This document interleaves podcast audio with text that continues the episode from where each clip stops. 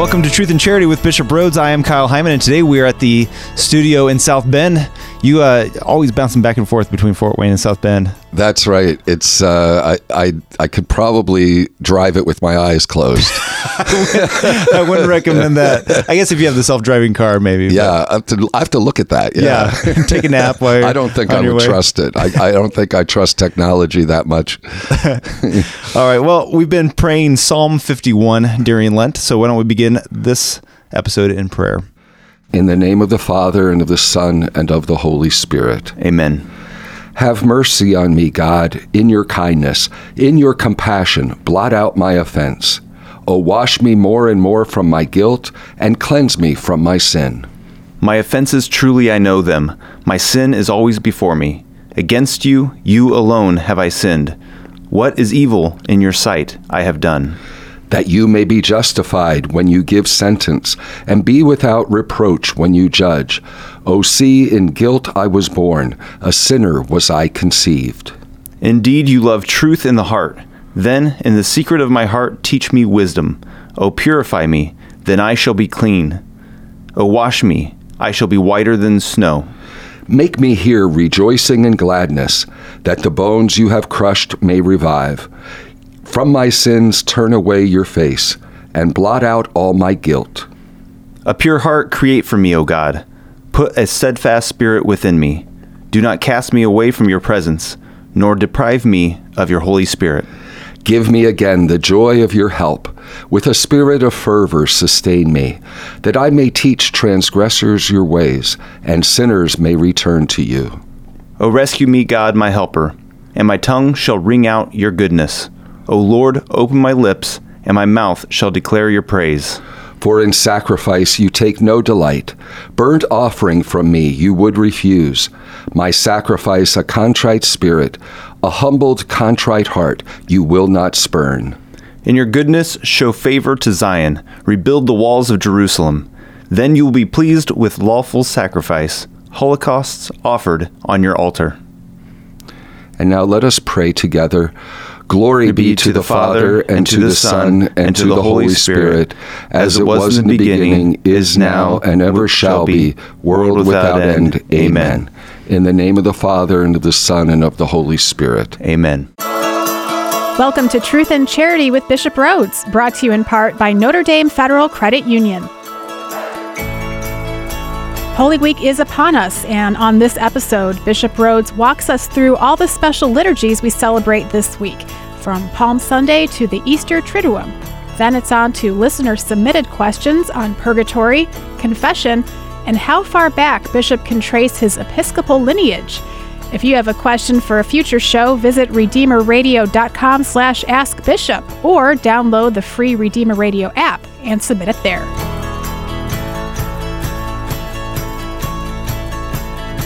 Welcome to Truth and Charity with Bishop Rhodes. I am Kyle Hyman. As I mentioned, we are here in the South Bend studio, catching up during the middle of Holy Week here. Thought we could just kind of go through Holy Week on this episode, just kind of give a little summary of what's happened so far and what's to come.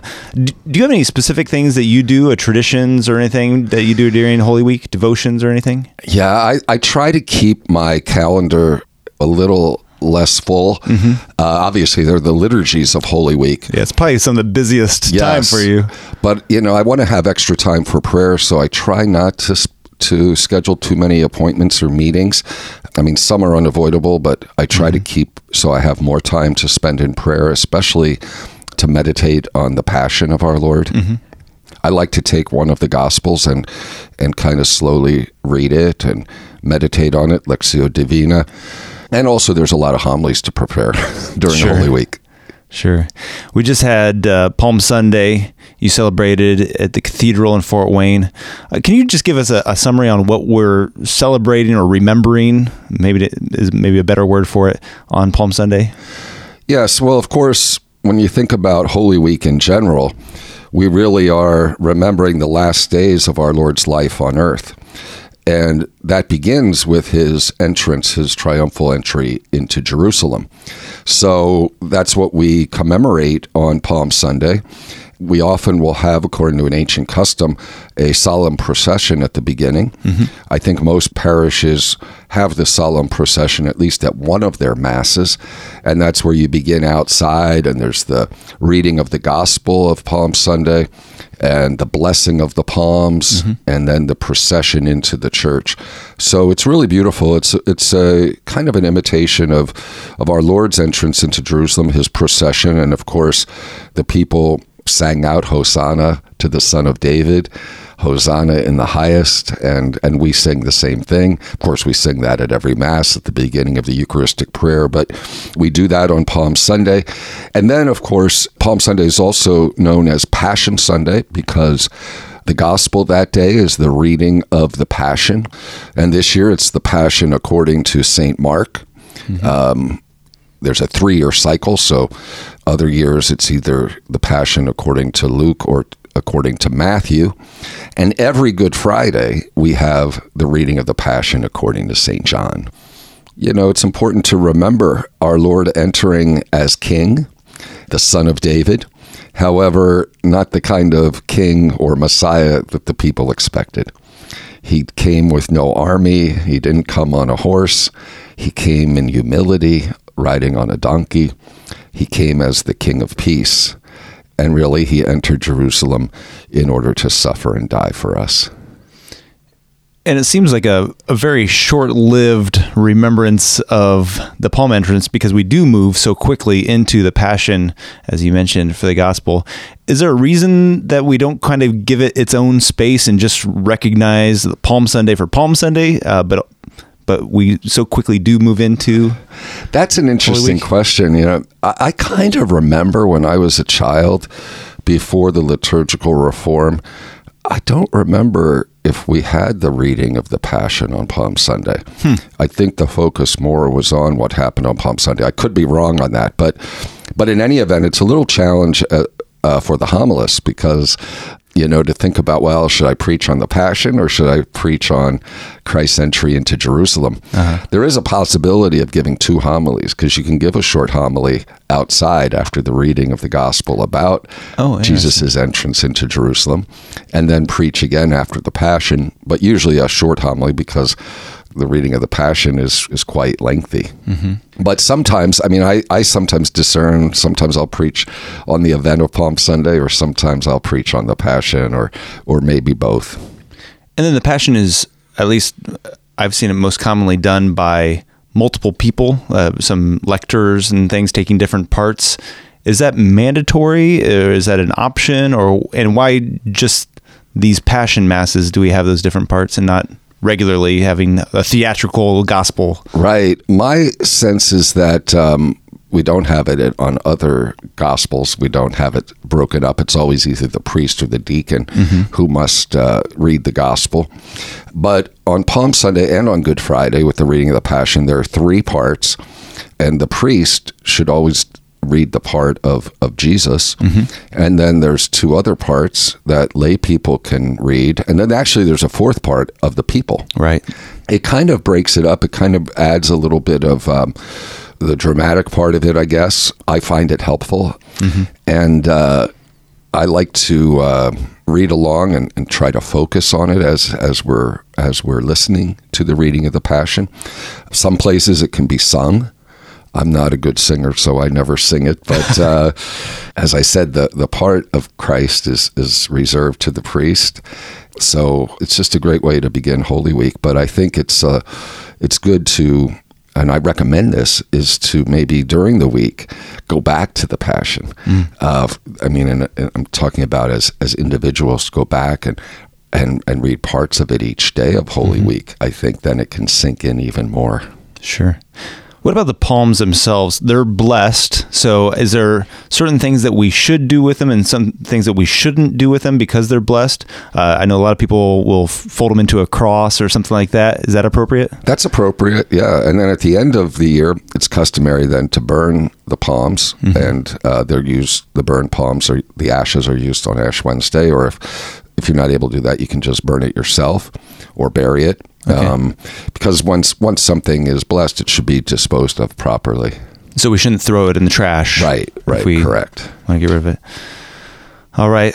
Well, if you're up for moving on, we have the Chrism Masses. Yes. Also a big part of Holy. A lot of people might not be aware of it because it doesn't happen in your local parish, but this is something every diocese would do to bless the oils that are going to be used for the sacraments. Can you explain that? Yeah, the the uh, Chrism Mass is so beautiful, and um, most dioceses, of course, there's just one Chrism Mass. But since we have two cathedrals, we have two Chrism Masses. So on Monday of Holy Week, I celebrated the Chrism Mass at St. Matthew's in South Bend, and on Tuesday, last evening at the Cathedral of the Immaculate Conception in Fort Wayne. And as you said, the oils are blessed. There's two oils that are blessed the oil of the sick and the oil of catechumens. And then, thirdly, the chrism, the sacred chrism, is consecrated. So these three oils then are distributed to all the parishes and institutions, but they must be blessed by the bishop or, and of course, the chrism consecrated by the bishop. And those are used for various sacraments. The oil of the sick is used for anointing of the sick. Mm-hmm. The oil of catechumens is, is used before someone is baptized. They're anointed with that oil. And then, of course, the Holy Chrism is the most important, which is actually a mixture of olive oil and balsam, mm-hmm. which gives it that sweet fragrance. And that's uh, used for the anointing after baptism, mm-hmm. used for the sacrament of confirmation, and for holy orders. When a priest is ordained, his hands are anointed with the chrism. We also use chrism for the dedication of altars and churches. Mm-hmm. It's a, a beautiful prayers for the blessings of the oil and especially the consecration of the chrism. The bishop, when he's consecrating the chrism, also, besides saying the prayer, he breathes into the vessels of the chrism and he mixes the balsam with the oil all publicly at this at the ceremony during uh-huh. the mass. So that's a, a very important liturgy. I invite people who've never been to the Chrism Mass to, to attend because it is beautiful. And the other thing about the Chrism Mass is all the priests of the diocese come together to concelebrate the Mass with the bishop. And during the Mass, they renew their priestly promises. Now, of course, because we have two Chrism Masses, some priests go to the the Chrism Mass in South Bend, and some go to the one in Fort Wayne, depending sure. on where they're living and serving. So we have two really big, big liturgies, and um, I find it very inspiring, especially with all the priests there and the faithful who come and actually participate in the mass and and show their also their uh, prayers for the priests. Why is that the mass where the priests renew their vows? Because traditionally the Chrism Mass was celebrated on Holy Thursday morning, okay. which is the day that Christ instituted the priesthood at the Last Supper. Mm-hmm. And in some places, they still do celebrate the Chrism Mass on Holy Thursday morning. But in most dioceses of the United States, including our own, we have it earlier in Holy Week because it's it's actually more convenient for people and for the priests themselves because sure. they're getting ready for the Triduum.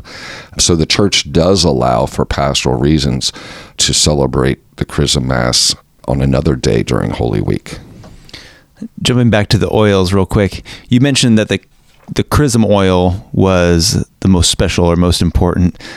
Why is it so? And then why, if that's a better oil, why don't we just use that for all of them instead of having these different yeah. options for oils? Well, they're different purposes. Um, So the prayers of blessing are different. Obviously, when we're praying, for example, when I'm praying over the oil for the sick, we're praying for the healing, uh-huh. uh, spiritual and or physical, of the person who's going to receive the sacrament of the sick. So the whole purpose of that oil is different. So the prayer over that oil, the prayer of blessing is different. The chrism is unique in the sense that it's used, when you think about it, for the character sacraments, for those sacraments that leave a permanent imprint on the soul, the sacraments that can only be received once baptism, confirmation, and priestly ordination. I should also mention that chrism is used at the ordination of a bishop. The chrism is poured over his head, when he's ordained a bishop. There's this configuration to Christ in all of those sacraments. Just think of the name chrism. It comes from the, the title Christ, which means the anointed one. There's this, what we call theologically, a configuration, being united to Christ in one soul through baptism. That permanent union with Christ that takes place. And then with confirmation, it's a permanent anointing with the seal of the Holy Spirit, strengthening us to live our faith with conviction. And then, of course, the anointing of a priest. It's permanent. Mm-hmm. A man is configured to Christ, who is the head and shepherd of the church. So the priest is empowered to act in the person of Christ, the head, in celebrating the Eucharist, in absolving sins and confession, etc. All right. And then also, we've got today, Wednesday of Holy Week, often called Spy Wednesday which I, think might intrigue some people. yeah, I mean, I, I, think a lot of people probably don't even know that name, but I know when I was growing up, uh, we did. We we we would think about Judas mm-hmm. spying on Jesus today. You know, Wednesday of Holy Week to think about the drama of what led up to our Lord's crucifixion. We have Judas's betrayal, and. Uh, yeah, and he was watching for Jesus and informing the high priests wh- where he would be. And then, of course, he betrayed him in the Garden of Gethsemane with a kiss. Mm-hmm. So that's what we remember in the gospel today on Spy Wednesday is about, you know, about Judas. All right. Well, coming up, I'd like to get into the Triduum. We'll talk about Holy Thursday, Good Friday, uh, Holy Saturday, and of course the Easter Masses. So that's all coming up. We'll talk more about Holy Week, and then we'll take questions submitted by you right here on Truth and Charity with Bishop Rhodes, brought to you in part by Notre Dame Federal Credit Union. Welcome back to Truth and Charity with Bishop Rhodes. I'm Kyle Hyman. We've been talking about Holy Week, and we are now up to the Triduum. Well, let's start there. What does the word Triduum mean? It means three. So, therefore, we're, we're speaking of the three days of our Lord's. Um, passion, death, and resurrection, the great mysteries of our redemption. We speak of it as the paschal mystery. That's why we call it the paschal triduum, the hmm. Easter triduum. And it's the idea of Jesus' Passover, his Passover from this world to the Father, from death to life. So, this is really the very climax of the church's liturgical year. Hmm. The Easter Triduum, which begins with the evening Mass of the Lord's Supper on Holy Thursday. At that point, the season of Lent is over. And the Easter Triduum begins, the evening Mass of the Lord's Supper on Holy Thursday. And then the Triduum continues through the night, all through Good Friday, Holy Saturday, Easter Vigil, Easter Sunday, and the Triduum ends with evening prayer or Vespers of Easter Sunday. Oh, okay. So tomorrow, with Holy Thursday, what are we celebrating? we remember the Last Supper. So, the evening Mass of the Lord's Supper, it's called, where we hear the gospel of our Lord washing the feet mm-hmm. of the disciples. By the way, the Mass of the Lord's Supper has to be celebrated in the evening. You can't have Mass Holy Thursday morning. And at that Mass, we commemorate the institution of the Eucharist and the institution of the priesthood both sacraments. And we remember our Lord's command, what we call in Latin the mandatum, our Lord's command, his mandate of brotherly love. Mm-hmm. And that's represented in the washing of the feet. So it is really a, a beautiful Mass. I highly recommend everyone attending the Mass of the Lord's Supper on Holy Thursday evening. It ends the mass ends with um, the transfer, a, a little procession with the Blessed Sacrament, and then it is reserved at another place that's prepared where people can come that night to pray and to meditate. It's in a chapel separate from, or in a place separate from the central part of the church, not So the Eucharist at the end is not kept where it usually is in the mm-hmm. tabernacle, but in a repository. And that's always a beautiful time to visit churches. Uh, Holy Thursday night after the evening mass or Lord's Supper, just to make visits to the Blessed Sacrament on that night when our Lord gave us the Eucharist.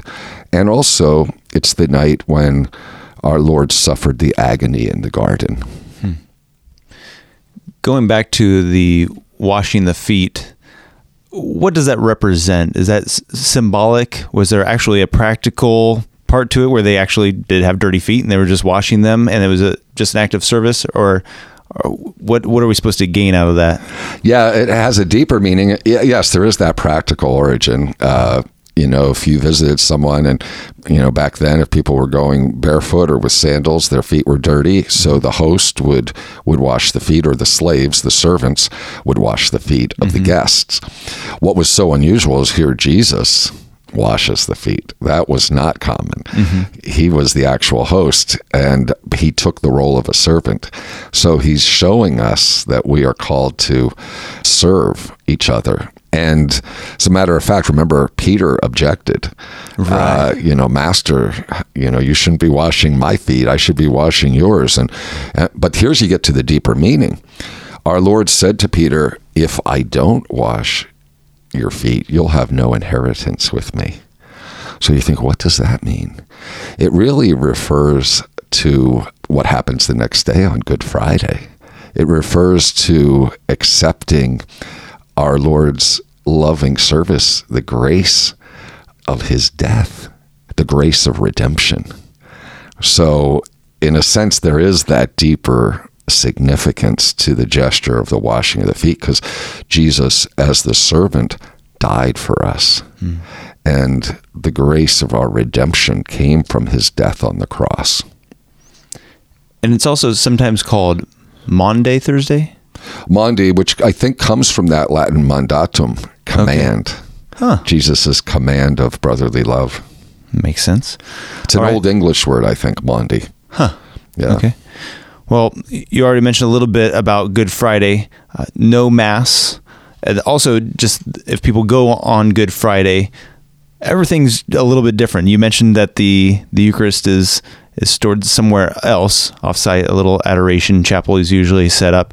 Uh, what else can people expect out of that mass or that service? I guess it's not technically a Yeah, mass. it's the, it's the only day of the year that we don't have, we're not allowed to celebrate Mass. But people do receive Holy Communion during the Good Friday service. But it's the Eucharist that was consecrated on Holy Thursday night. It's not consecrated on Good Friday itself.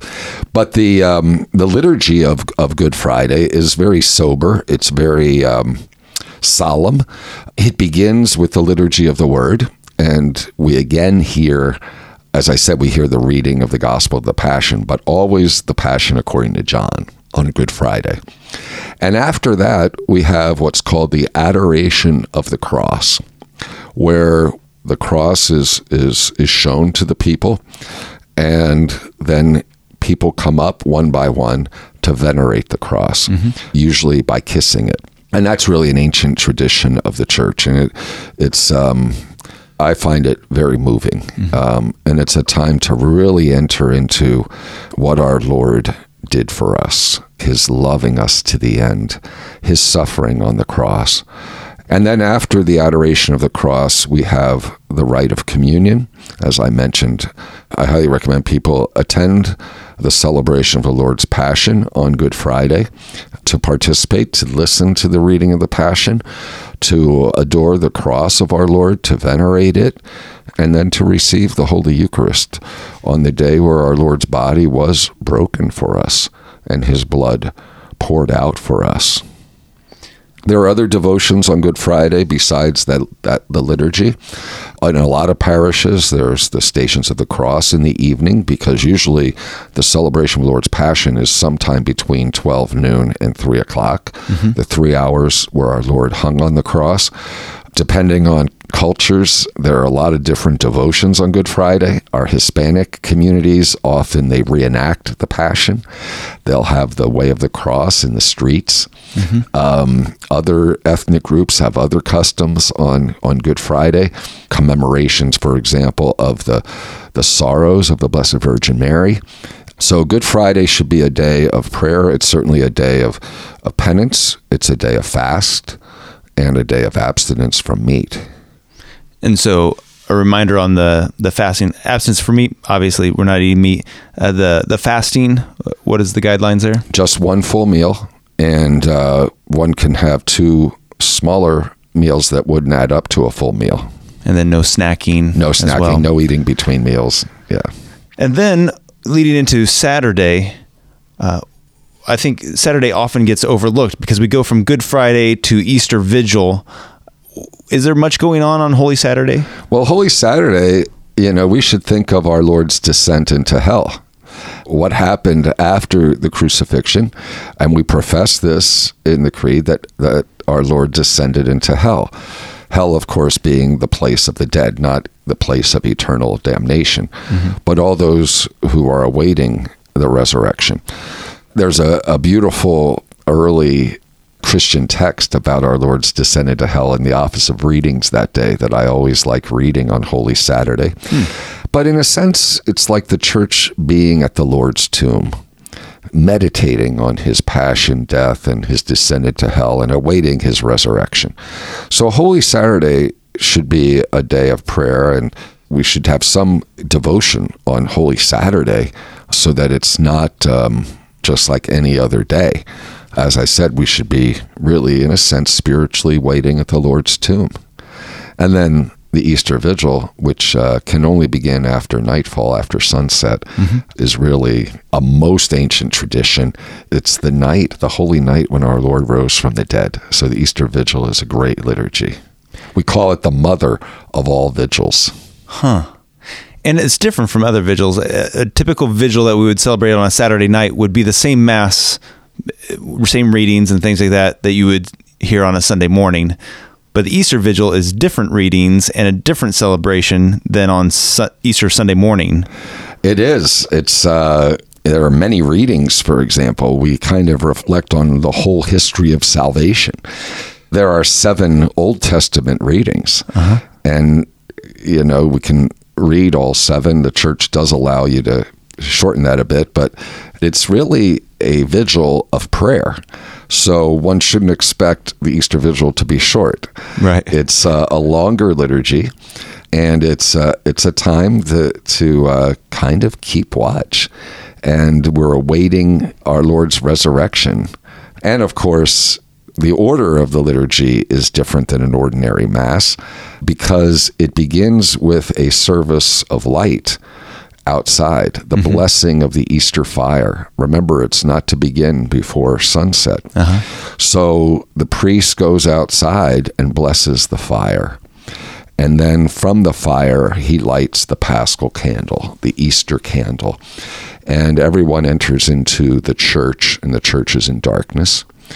And uh, three times the priest will hold up the Easter candle and sing, Christ our light. And everyone sings in response, Thanks be to God. And then the light is passed on. Everyone has candles. Mm-hmm. And then eventually the whole church is kind of filled with the candlelight of everyone holding the lit candles that were lit from the paschal candle. So kind of reminds you the children of Israel, they were guided at night by a pillar of fire in the in the desert in the Exodus, but we're here we're following the risen Christ. He is our light. And then when the priest gets to the uh, sanctuary and uh, puts the Easter candle, or the, if there's a deacon, he's he carries it, but uh, he puts it in. Then they sing the Exultet. The deacon sings it, or the priest. Usually, if there's no deacon or priest who's able to sing it, then you can have a cantor sing it. But it's the great Easter proclamation. It's called the Exultet, and um, it's beautiful.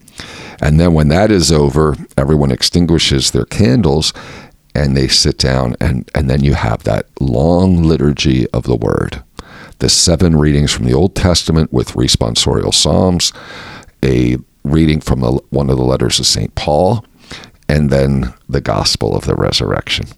The liturgy of the word at the Easter Vigil is really um, beautiful. The first reading is always the creation of the world. Mm-hmm. There's the reading uh, about the Exodus, there's readings from the prophets.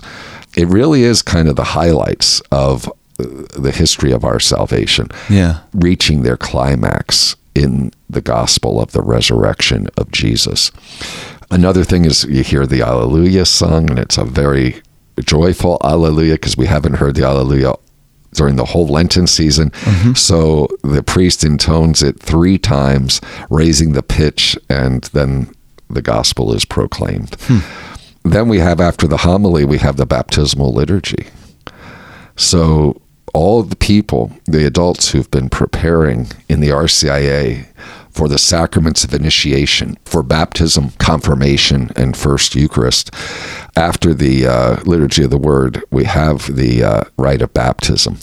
You know, you have the blessing of the of the baptismal water and the profession of faith, and then um, the baptism of those who become new Christians. There's also the renewal of baptismal promises by everybody, and then they're sprinkled with holy water. Then you have the rite of confirmation. So that's the third part. You know, again, we don't usually have that at a regular Mass. Right. And then after that, you get to the fourth part of the vigil, which is the liturgy of the Eucharist. And in its fullest sense, that's the Easter sacrament, Jesus in the Eucharist, the bread of life. And that completes the Christian initiation of the men and women who've been preparing for baptism and who are baptized and confirmed at the Easter Vigil, they receive the third sacrament of initiation, the Holy Eucharist. Hmm. And why is that Mass different than the Easter Sunday morning Mass as far as eh, take just the readings? I can see why you only do the RCIA component at one of the Masses, but why are the readings different? Because remember, the Easter Vigil is more than just the celebration of the resurrection of Jesus, it's also the recollection of all that led up to it. Hmm. Whereas if you go to just the Easter Sunday Mass, it's basically about the resurrection, right. the readings, for example. But no, the Easter Vigil is is kind of like a, uh, a looking at the the whole history of salvation, beginning with the creation of of the universe. Well, I can personally invite people if you haven't been to an Easter vigil because you've been intimidated by how long it's going to be or something like that. It is well worth it. I've always been super inspired and impressed by those liturgies always a, yeah. great opportunity. And if nothing else just to see the people that are coming to the church and their their faith of stepping out uh, but also yeah that that history and is, is, such a beautiful mass. I agree with you kyle. I highly recommend people uh, attending the easter vigil. It's a great celebration and um, you know one can prepare for it realize it's going to be longer mm-hmm. than a usual mass but this is the highlight of the whole liturgical year. Yeah and I think what you said is good. It's good to be there to prayerfully support those who are initiated into into the church. Well, and something we can start doing today is is praying for those. If you haven't been doing that throughout Lent or throughout the year, uh, pray for those that are preparing to enter the church at that Easter vigil. All right. Well, if you have a question for Bishop, you can ask it by going to redeemerradio.com slash askbishop. You can call or text the Holy Cross College text line at 260 436 9598. And coming up, Bishop will answer questions here on Truth and Charity with Bishop Rhoades, brought to you in part by Notre Dame Federal Credit Union.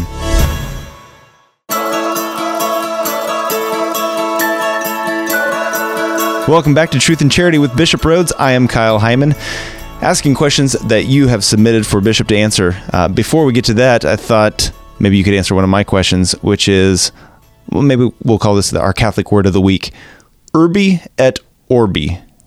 Oh, okay. You're Latin. You didn't study Latin, Kyle? Not a second. No. no. Urbi et orbi. Okay. U R B I et orbi. O R B I. Uh-huh. It means it's the dative case of two words. The two Latin words that mean city and world. So the dative case means to the city and to the world. Huh. That's what it means to the city and to the world. And it refers to when we speak about the Urbi et Orbi blessing of the Pope every Christmas and Easter. The Pope appears at the central loggia, the balcony of St. Peter's Basilica, uh-huh. looking out over St. Peter's Square and gives a blessing to the city and to the world. In other words, Oh. to the city of Rome and to the world. He gives a Christmas blessing and an Easter blessing. So we call it the Urbi et Orbi blessing. Oh, well, that's great. Well, one of our listeners asked the following question Is there a saint to pray to about a miscarriage? The patron saint, you know, against miscarriages and also against abortions is Saint Catherine of Sweden. And she was the daughter of Saint Bridget of Sweden. Oh, okay. Um, but you know what? I'm not really sure why she's the patron saint against miscarriages. I know that she, after her husband died, she she took a, or I guess even while he was alive, they they took a vow of mutual chastity, and but I'm not quite sure why she's the patron saint. But listeners, if they're interested, can uh, read about her, Saint Catherine of Sweden. All right. Well, Angie Lingenfelter from this parish, St. Therese Little Flower in South Bend, that we're broadcasting from, says, What do people mean when they say they are a third order Carmelite or a Franciscan tertiary? What are the first and second orders? Angie, that's a good question. I think a lot of people don't would have that same question that you have.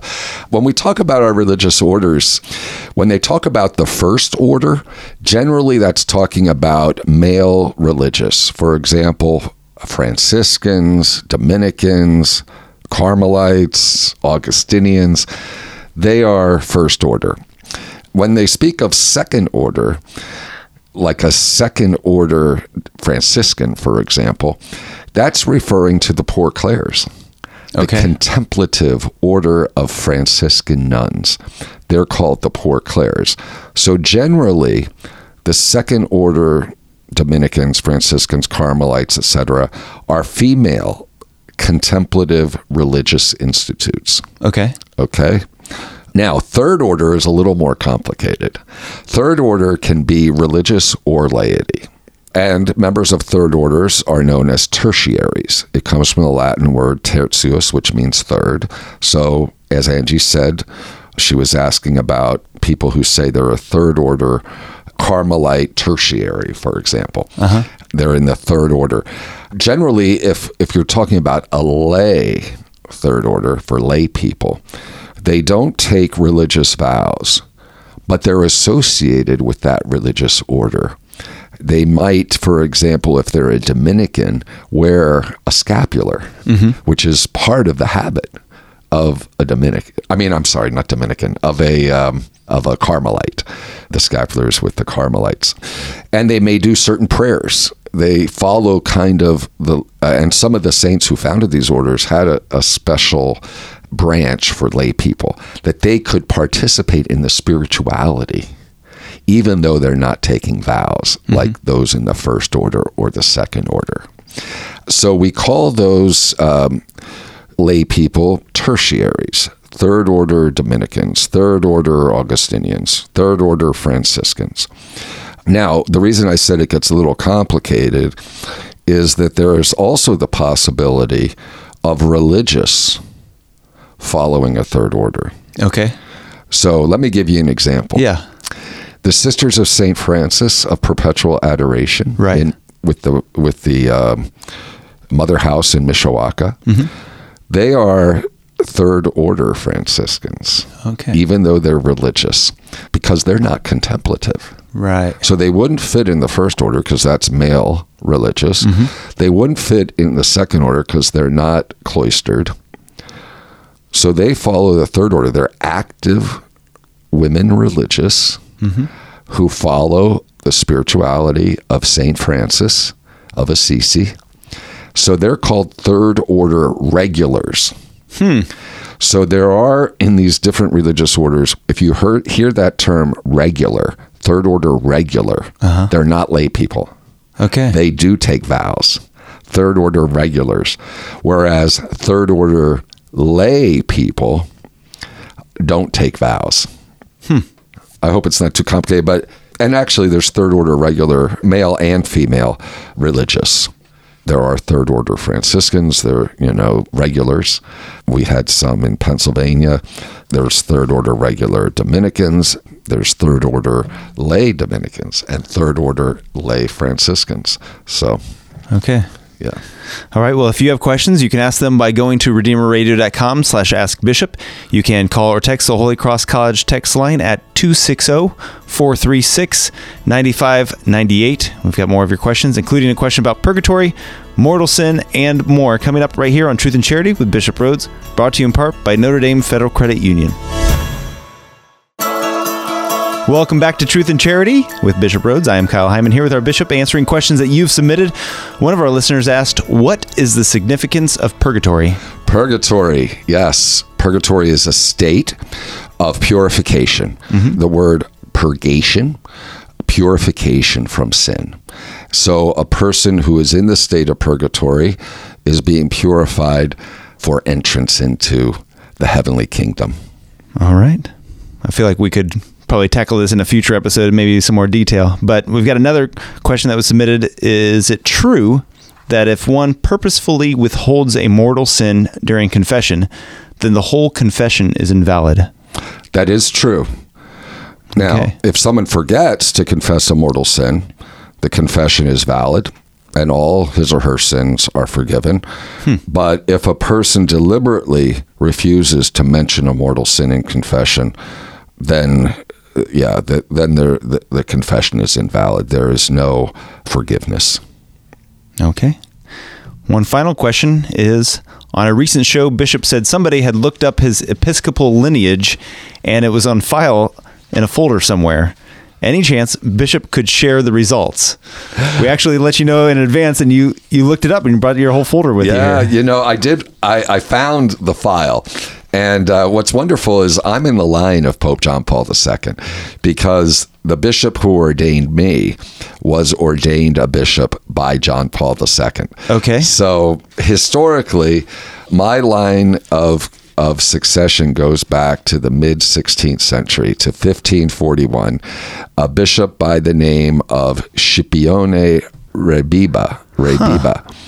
And that's as far back as it can be traced. Now, there is a wide belief that that bishop, Scipione Rebiba, was ordained by John Pietro Cardinal Carafa, who became Pope Paul IV, but we hmm. don't have absolute certainty of that because no documentation about that has been found. Okay. So, what's interesting when you look at this is 95% of the bishops today, their orders can be traced back to that one single bishop in 1541, Scipione Rebiba. Really? Yep. And along the lines, I said I'm on the line of John Paul II. There are a few other popes that are in the line as well. Pope Benedict XIII is one of them. And uh, so it's, it was really interesting when someone sent me this not long after I was ordained a bishop. So I'm noticing a trend here with popes. Is this uh, point towards any potential here? No, not. I'm sure not. Do we know what country this bishop was from? Scipione? Italy. Okay. Italy.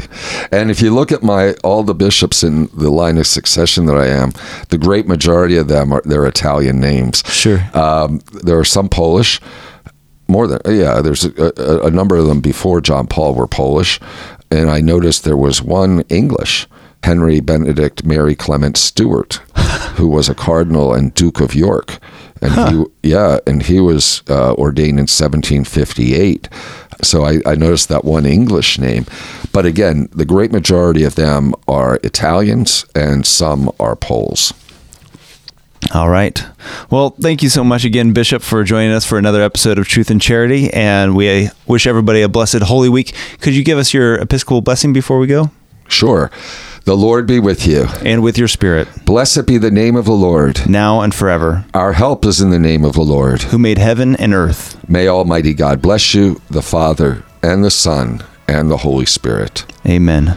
Happy Easter, Kyle, and happy Easter to all the listeners. Thank you, Bishop. Join us next Wednesday at noon for a special episode of Truth in Charity with Bishop Rhoades. We have gone through all the listener submitted questions from previous shows and picked out some of our favorites. We'll be playing them for you on our next show. Hear more about Bishop's favorite mystery of the Holy Rosary, how we can encourage others to go to confession, and some of Bishop's favorite jokes. Check out all the past episodes of Truth and Charity by going to redeemerradio.com slash askbishop, and while there, submit a question or two for Bishop to answer on a future show. Or just download the free Redeemer Radio app onto your smartphone or tablet. Truth and Charity is brought to you in part by Notre Dame Federal Credit Union.